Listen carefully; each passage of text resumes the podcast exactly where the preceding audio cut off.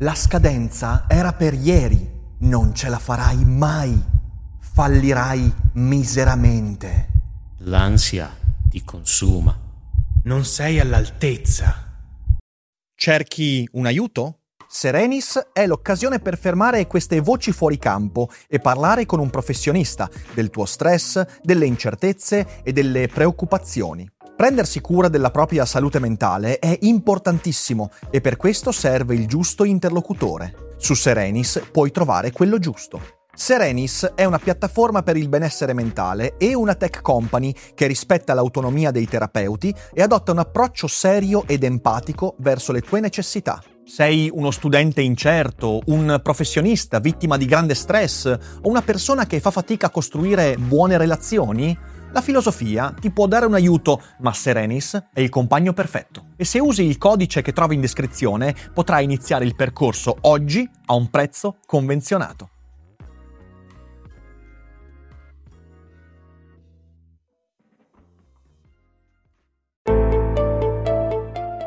Daily Cogito.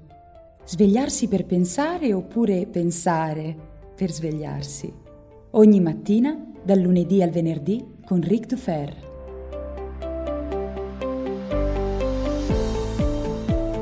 Da qualche giorno un video circola sul web e ha gettato nello scompiglio il dibattito pubblico, la politica, i giornali, i commentatori, gli opinionisti, tutti sono impazziti, non sanno più che pesci pigliare, perché in questo video si vede il candidato repubblicano alle elezioni statunitensi del 2024 che inveisce contro i disabili, lancia messaggi di odio, insulti, minacce contro gli ultimi, quelli emarginati, i diversamente abili, e nessuno riesce a farsene una ragione perché sembra così violento, sembra così terribile. L'unico problema è che quella persona non è il candidato, ma è un video deepfake, cioè è un video artefatto in cui una proiezione digitale perfettamente identica a quella persona, il candidato repubblicano, dice con la sua voce, con le sue espressioni, con i suoi intercalare, con la sua gestualità, con tutto quello che rappresenta quella persona, quelle cose irripetibili. Solo che è un video artefatto, è una proiezione, è un deepfake.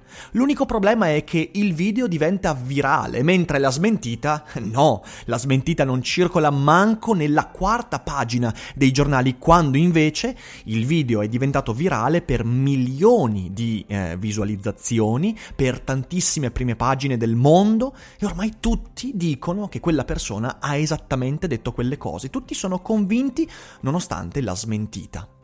Questa non è fantascienza, no, certo parliamo del futuro, ma è già realtà, perché oggi parliamo di una cosa che è già presente, che potrebbe portare delle conseguenze incredibili nei prossimi anni. Buongiorno a tutti e bentornati in questa puntata di Black Mirror, scusatemi, di Daily Cogito, io sono Rick Dufer e come sapete io sono un grande amante della tecnologia e non voglio fare allarmismo in nessun modo, ma in questi giorni eh, si è ci siamo accorti del fatto che la tecnologia deepfake è già una realtà. Vi ricordate qualche mese fa, mi sembra novembre, dicembre, quando ho fatto un episodio dedicato al deepfake e alcuni commentatori mi dicevano, beh vabbè ma questa è una tecnologia che forse non arriverà neanche mai lontanamente a imitare, così come possiamo vedere un candidato alle elezioni che parla, un attore, eccetera, eccetera.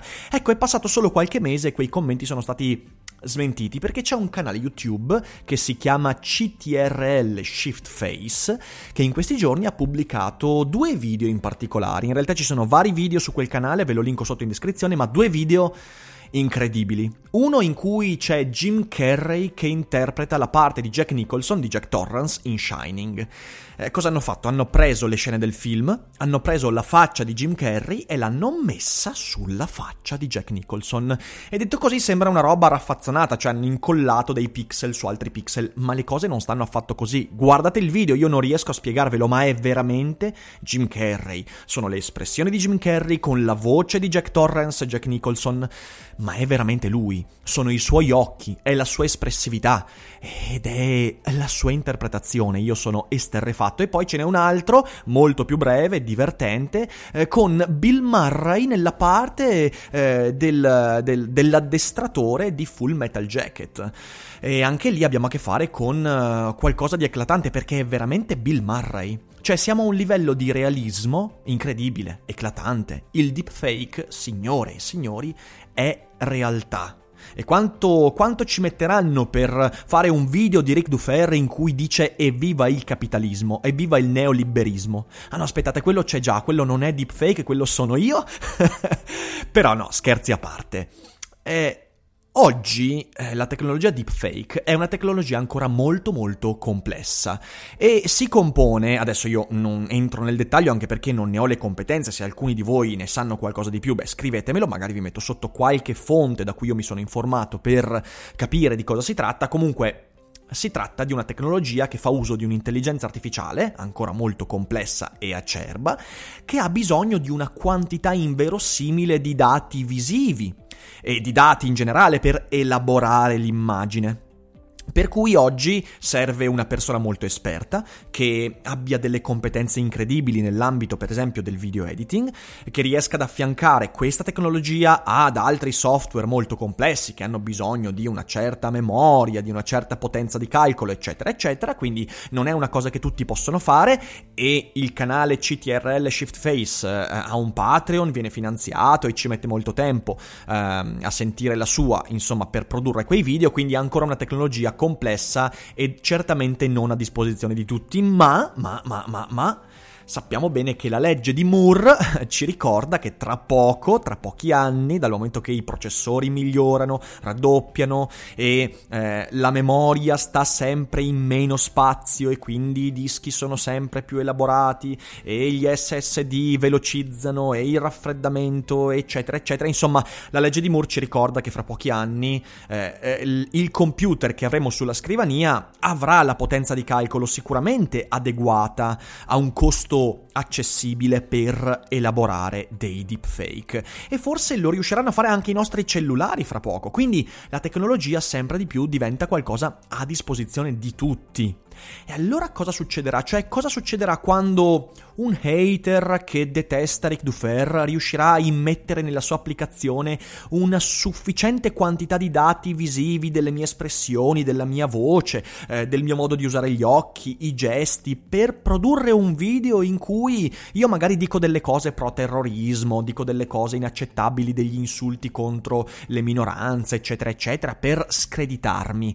Cosa succederà quando la disinformazione potrà contare su questo tipo di contenuti che diventano veramente difficilissimi da debancare. Qual è il futuro dell'informazione? Quando tutti potranno manipolare immagini in, maniere, in maniera da far dire a Trump, a Salvini, a, a Renzi, a chiunque quello che ci pare? È un problema, è un problema che adesso dobbiamo affrontare. Perché? Perché, perché la tecnologia c'è già. È questione di tempo prima che quella tecnologia riesca ad arrivare nei nostri cellulari.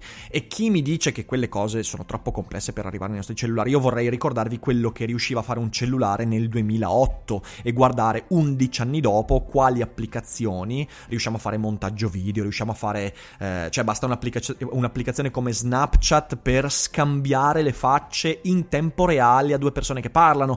Quindi in realtà in realtà io non sono così ottimista nel fatto di dire che ah, i cellulari non riusciranno mai a farlo. Secondo me ci riusciranno, magari non a livello professionale, ma per un occhio disattento riuscirebbero tranquillamente a farlo fra qualche anno. Insomma, cosa succederà? Quando la disinformazione e il, il, debunking dovrà fare i conti con questo livello di disinformazione? Beh, intanto, sempre di più una cosa che io ripeto da molto tempo, il giornalista sarà sempre più un programmatore, sarà, sarà sempre di più qualcuno che dovrà fare uso di linguaggi informatici per verificare la costruzione strutturale delle notizie, dei video, delle dichiarazioni, degli audio. Ecco, per esempio, gli audio. Oggi è già molto molto facile trovare dei software software che emulano in maniera molto, eh, molto eh, fedele la voce delle persone. Eh, e questa è una tecnologia molto meno complessa ed è già a disposizione, solo che fortunatamente ancora nessuno è venuta l'idea di creare in massa questo tipo di contenuti, almeno non che io sia, sappia, ecco, adesso ho dato io in realtà l'idea di farlo. Ehm, però anche quello è molto facile, quindi il giornalista dovrà sempre di più essere una persona con delle competenze informatiche di programmazione eh, in modo da ovviare a questo, in modo da riuscire a verificare non soltanto a livello contenutistico ma anche formale e tecnologico la fonte, la costruzione delle informazioni con cui entra in contatto. Però capite che si tratta di qualcosa di molto vasto. E allora è evidente che la prima risposta che ci viene in mente quando ci chiediamo che fare è regolamentare, addirittura impedire, censurare, bloccare lo sviluppo e la costruzione di questo tipo di tecnologie. Impedire lo sviluppo di queste tecnologie però non soltanto è illegittimo, ed è illegittimo semplicemente perché quella tecnologia in realtà porterà dei benefici artistici straordinari, Pensate a quante cose si potranno fare, ma non solo nel cinema, anche proprio nell'arte, all'evoluzione espressiva, all'evoluzione di fruizione di certi tipi di contenuti. Pensate al, a, ai videogiochi come riusciranno a, a, ad evolvere, a migliorare la vita. Eh, pensate a tutte queste cose che sicuramente potranno migliorarci e quindi noi non possiamo eh, gettare il bambino nell'acqua sporca, dobbiamo riconoscere il fatto che dietro queste tecnologie ci sono sicuramente delle cose che anche a livello proprio di ricerca scientifica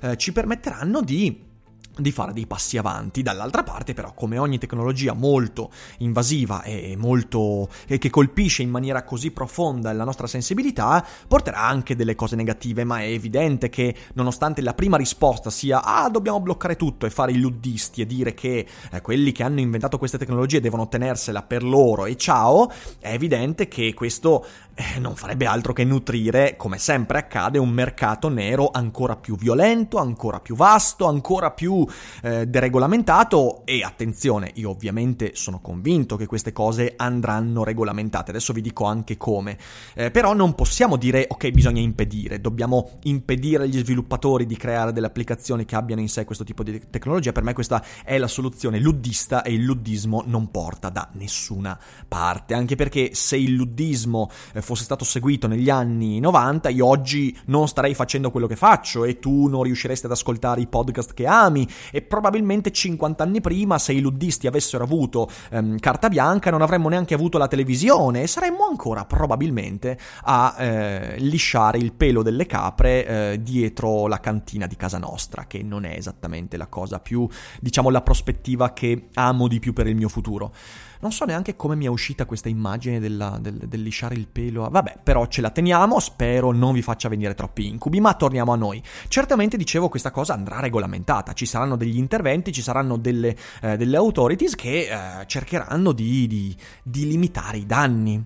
Eh, per esempio, ci sarà lo sviluppo di antidoti. Eh, YouTube indubbiamente è una cosa che già stanno facendo. In realtà, YouTube implementerà dei software che riconoscano la manipolazione del deepfake. Perché oggi tu, beh, per esempio, ecco questa cosa ci tengo a dirla, quando tu vedi il video di Jim Carrey e Shining se hai un occhio abbastanza allenato a certe cose, ti accorgi che per esempio l'attaccatura dei capelli in alcuni momenti eh, è un po' sfasata rispetto alla pelle della fronte, in alcuni momenti la barba che ehm, Jack Torrance, Jack Nicholson in Shining ha, eh, non ce l'ha eh, Jim Carrey, però sotto vedi della peluria che spunta ogni tanto, quindi se hai un occhio allenato ti accorgi, ma lo ribadisco, fra due anni questa tecnologia arriverà tranquillamente a ovviare anche, anche a questo tipo di problematiche. Ehm, perciò, perciò questo significa che oggi magari un occhio allenato umano può accorgersene. Domani potrebbe essere necessario un software, anzi sarà necessario un software che per esempio quando tu carichi un video su YouTube non ti impedisca di pubblicarlo, ma agli spettatori dica con un piccolo banner deepfake, cioè questo è un deepfake e il software di YouTube è adibito proprio a individuare deepfake. È interessante questo perché? Perché eh, ci sarà una gara alla simulazione migliore, cioè sarà più veloce lo sviluppo del deepfake e le tecnologie di deepfake saranno talmente veloci da soppiantare la capacità dei software di terze parti di individuare i deepfake, oppure questi software sviluppati parallelamente a queste tecnologie riusciranno sempre a mantenersi alla pari e sempre a individuare queste cose. Già adesso ci sono dei software in cui se tu carichi il video che ho citato ehm, di Jim Carrey e Shining, la tecnologia, cioè il software ti dice già che questo è un deepfake perché riesce a individuare i punti di morphing facciale che sono evidentemente per il software deepfake, quindi artefatti. Però domani cosa succederà? Ecco, secondo me eh, eh, la vera strada è quella di lasciare libere le aziende di sviluppare tanto to- quella tecnologia quanto gli antidoti, perché poi di questo si tratta, è un po' come quando è apparso internet e insieme a internet sono apparsi i virus, i trojan e tutte quelle tecnologie che ci entrano nei computer per rubarci dati. È evidente che eh, ci sono stati quelli che negli anni 90 dicevano no, bisogna limitare l'uso di internet affinché la gente non venga, non venga colpita da queste cose, ma dall'altra parte si è preferito lasciare libero accesso a internet, ma incentivare le aziende aziende che soprattutto entravano in contatto con internet a sviluppare dei software che poi sono diventati gli antivirus.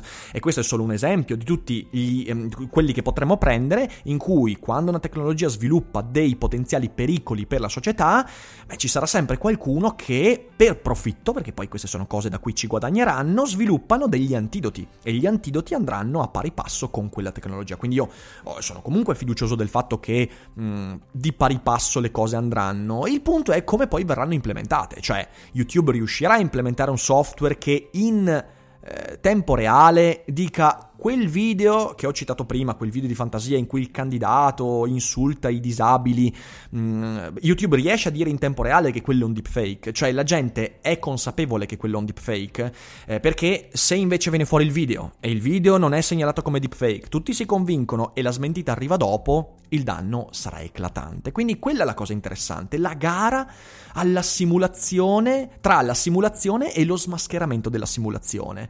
Eh, il debunking passerà sempre di più per di lì e io credo che nei prossimi dieci anni vedremo uno sviluppo eclatante di questo tipo di tecnologie e di questi antidoti e sarà interessante. Lì si gioca, a mio parere, il futuro del web e dell'informazione, perché lì, lì potremo capire se internet sarà un ambiente in cui sviluppare le nostre politiche, la nostra società, il nostro modo di rapportarci agli altri, oppure se dovrà sempre di più diventare qualcosa di secondario. Perché? Perché se non riuscissimo a contrastare questo tipo di contenuti è evidente che non potremo mai più informarci con internet, stare in contatto con internet, usarlo per relazionarci, diventerà sempre di più un ambiente ostile alla realtà. E questo è importante da capire perché, perché ci responsabilizza tutti tutti nell'atto di utilizzare questo non luogo virtuale nel modo migliore possibile. Quindi qui si gioca il futuro di internet e dell'informazione, cioè riusciamo a informarci con queste cose, sarà ancora possibile informarci o saremo sempre preda della disinformazione, dei bias, eccetera, eccetera. Già oggi siamo creduloni, cioè già oggi io credo che alcuni di voi quando io ho iniziato questo podcast magari l'hanno fermato e sono andati a vedere subito su YouTube se c'era un video di un candidato, poi ho detto 2024, quindi magari una parte di questi hanno detto ah no aspetta fermati, è un uno scherzo, però già oggi siamo dei creduloni che, a cui basta un titolone roboante per credere a qualcosa. E domani? Domani quando non ci sarà più il titolo ma il video? Il video in cui quel personaggio che già magari mi sta sulle balle dice una cosa assurda e io lo diffondo a più non posso perché ci credo e magari non ho neanche i mezzi tecnologici per verificare? Cosa succederà? Staremo a vedere, staremo a vedere questo ovviamente non è un episodio in cui do delle risposte ma mi pongo delle domande. Quindi voi con un commento potete dirmi cosa ne pensate e quali sono le prospettive, avete paura, temete oppure guardate con positività a questi sviluppi, aspetto le vostre opinioni. Io come sempre vi ringrazio per l'ascolto, vi abbraccio tutti, vi auguro una buona, una buona giornata e vi raccomando di condividere Daily Cogito e di farlo conoscere a quante più persone possibile. Noi ci risentiamo domani e voi non dimenticate che non è tutto noia ciò che pensa.